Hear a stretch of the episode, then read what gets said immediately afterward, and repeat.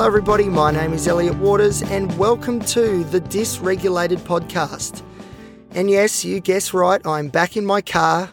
This has been recorded in my car because the sound quality of that last episode was amazing. It was brilliant, crystal clear. My voice sounded really, really good, good timber. So the acoustics of my car are great, really, really good, obviously. And I suppose, I guess, you know, my social anxiety hasn't exactly disappeared. So that might be part of the reason too, but it's definitely mostly the sound quality. All right, let's move right along. So today is all about my greatest honor. Yes, and what an honor it is. But before I tell you what it is, we need to set the scene. Okay, so I am a lived experience volunteer presenter for the Black Dog Institute. So, of course, my loyal listeners, you should already know that because I've uploaded two episodes, which are recordings of my presentations for Black Dog. But in case you don't know what I'm talking about, so what I do, I, on behalf of the Institute, go around New South Wales and Australia giving presentations to school and community groups. And the aim is to improve mental health literacy, get some understanding around what mental illness they actually are and what the symptoms are, what we're looking at, what we're up against, and then also contrast and compare to my own story. So, which is really good. So, the Black Dog Institute is a research institute based in Sydney with the University of New South Wales, and they are dead set one of, if not the best, and I'm being serious, the best research institutes for mental health across the lifespan in the world. So I'm very, I'm very lucky and privileged to be able to spread the gospel on behalf of the Black Dog Institute. So hopefully I, I do that justice. Um, so this week, this week was my return to face to face presentations. So because of COVID, everything's been on Zoom and I'm not a big fan of Zoom and I'll say why shortly, but it is good to get back face to face in front of an audience because in front of audiences, you can actually see the non-verbal body language, behavior, communication. It's all there, the feedback. Um, whereas with Zoom, you just can't. It's a bit sterile. You don't really know if people are picking up what you're putting down or vice versa. So it's good to get back in front of live audiences again. And it is important because, so I don't, when I do these presentations, I don't prepare. Now I do that on purpose, although I think that started because I've got ADHD and I used to not prepare because I wasn't organized enough and because I get so anxious before these presentations. I didn't want to even think about it. But anyway, the, the official line now is that, and this is true, is that I don't prepare because I want to go in with no preconceived ideas and let the audience direct me on where the presentation should go. So it's more genuine because, especially with the kids, you just can, you just know when you're hitting the right, the right topics. So, for example, if I'm going through the different mental illnesses and then I mention ADHD, quite often a lot of the boys will start sitting up a bit straighter. They'll look up and actually make eye contact with me. And it's like, hey, hey, we're on here. Elliot, we need to hone in on the ADHD part. And then there we go. But not every audience is like that. Some ADHD doesn't appear to be a big thing, but anxiety is. So it's like, all right, well, I've got stories about anxiety too. Let's let's do that instead. And I think that's the best way of doing it because really, like I'm there to, to impart knowledge to my audience, but they're the ones that know what knowledge gaps they have. So yeah, I much prefer face to face and it's just more organic and human. So as someone like me that's, I guess, well, I'm emotional, but that's not really what I'm thinking. But you know, really, I really value those deeper connections, even if it is with an audience that I'm only going to be seeing for an hour the the face to face presentations are so much better. Um, so it's been really good to get back there. So th- these presentation this week was at a high school, and I did the whole school separate years. I was there all day. My voice was just about gone by the end of it, but it was great, and they were great kids, and they're doing great things at school as well. And and that's the thing; these schools now are doing amazing things, things that were never there when I went to school. So you might be asking the question though, Elliot, how can you do that though if you've got social anxiety disorder? And I tell you what, that's a great question, and I get asked it all the time. I got asked it after I I presented to year nine at this high school, someone asked me this question, and it's a good question because it, on paper it doesn't make sense. So this is the story. It all boils down to meaning and purpose.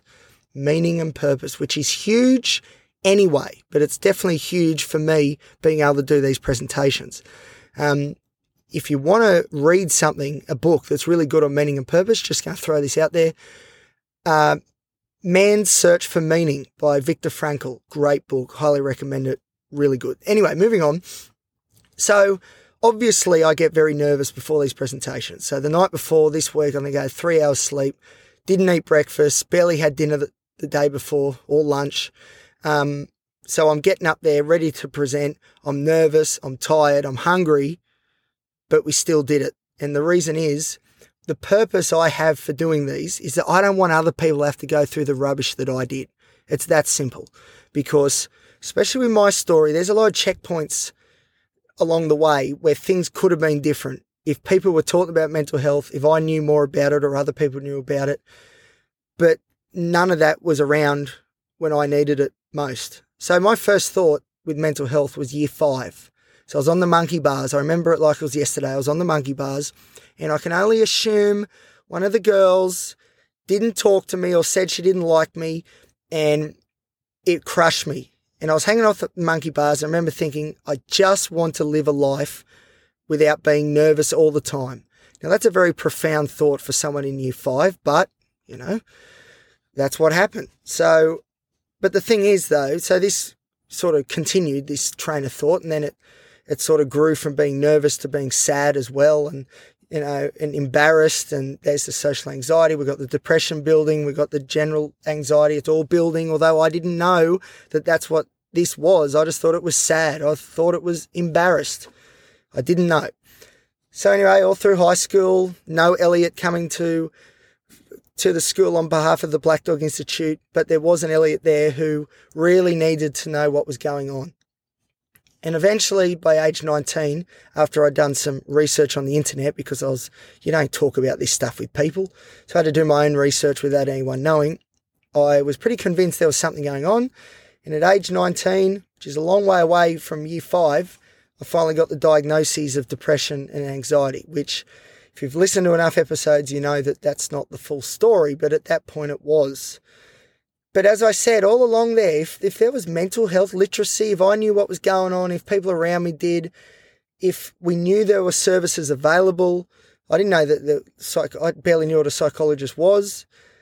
Things could have been different. So my purpose, meaning and purpose is I don't want, like I said, these kids and adults too, obviously the community stuff, that's just as important, but I don't want the kids to be going through that as well. So I want to arm them with the knowledge and empower them to figure out for themselves what's going on and then create a framework for recovery. That is what I want. And inherent in in that is that that purpose is bigger than me. So when you're depressed, it's so important that you have a purpose that's bigger than you. It's a real protective factor.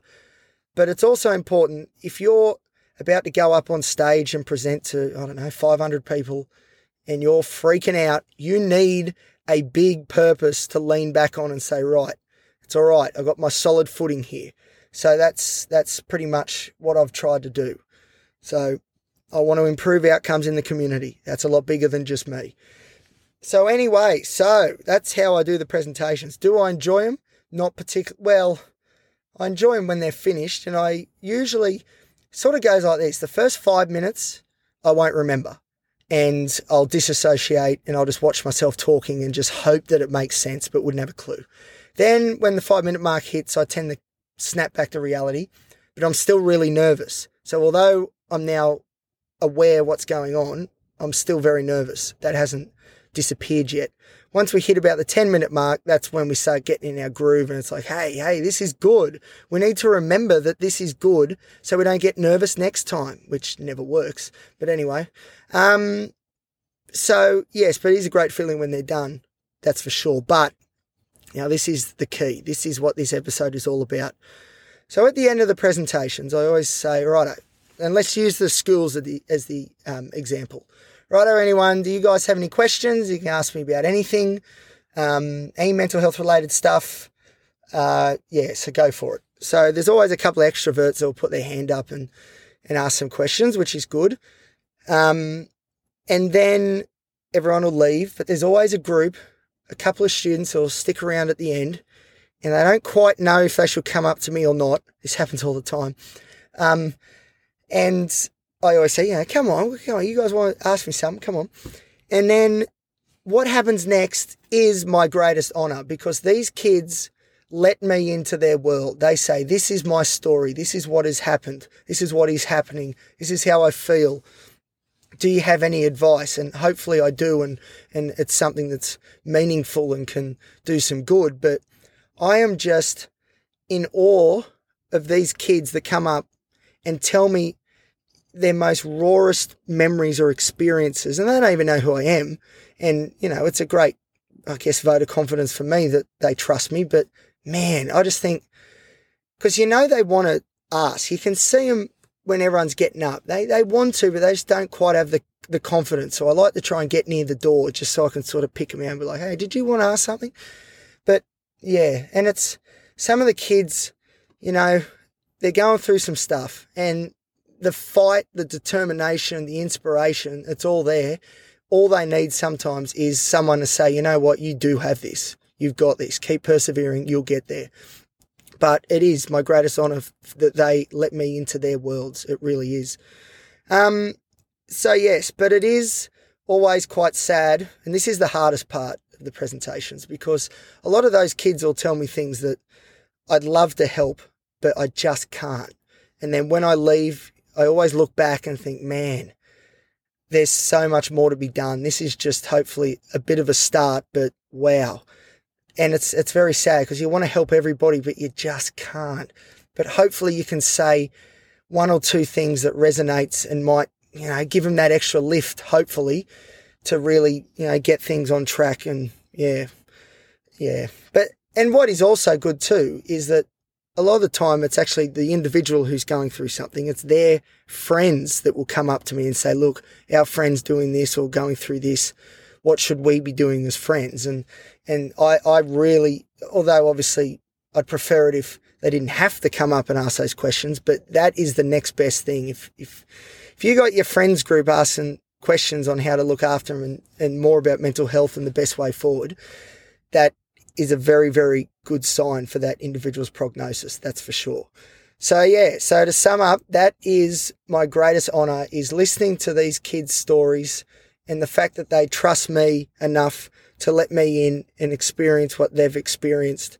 And it's really great too when there's commonalities between my stories and their stories because yeah, it's it's, it's good when you can sort of put your heads together and go, right, you know, we both have experience here. Let's let's try and come up with an action plan.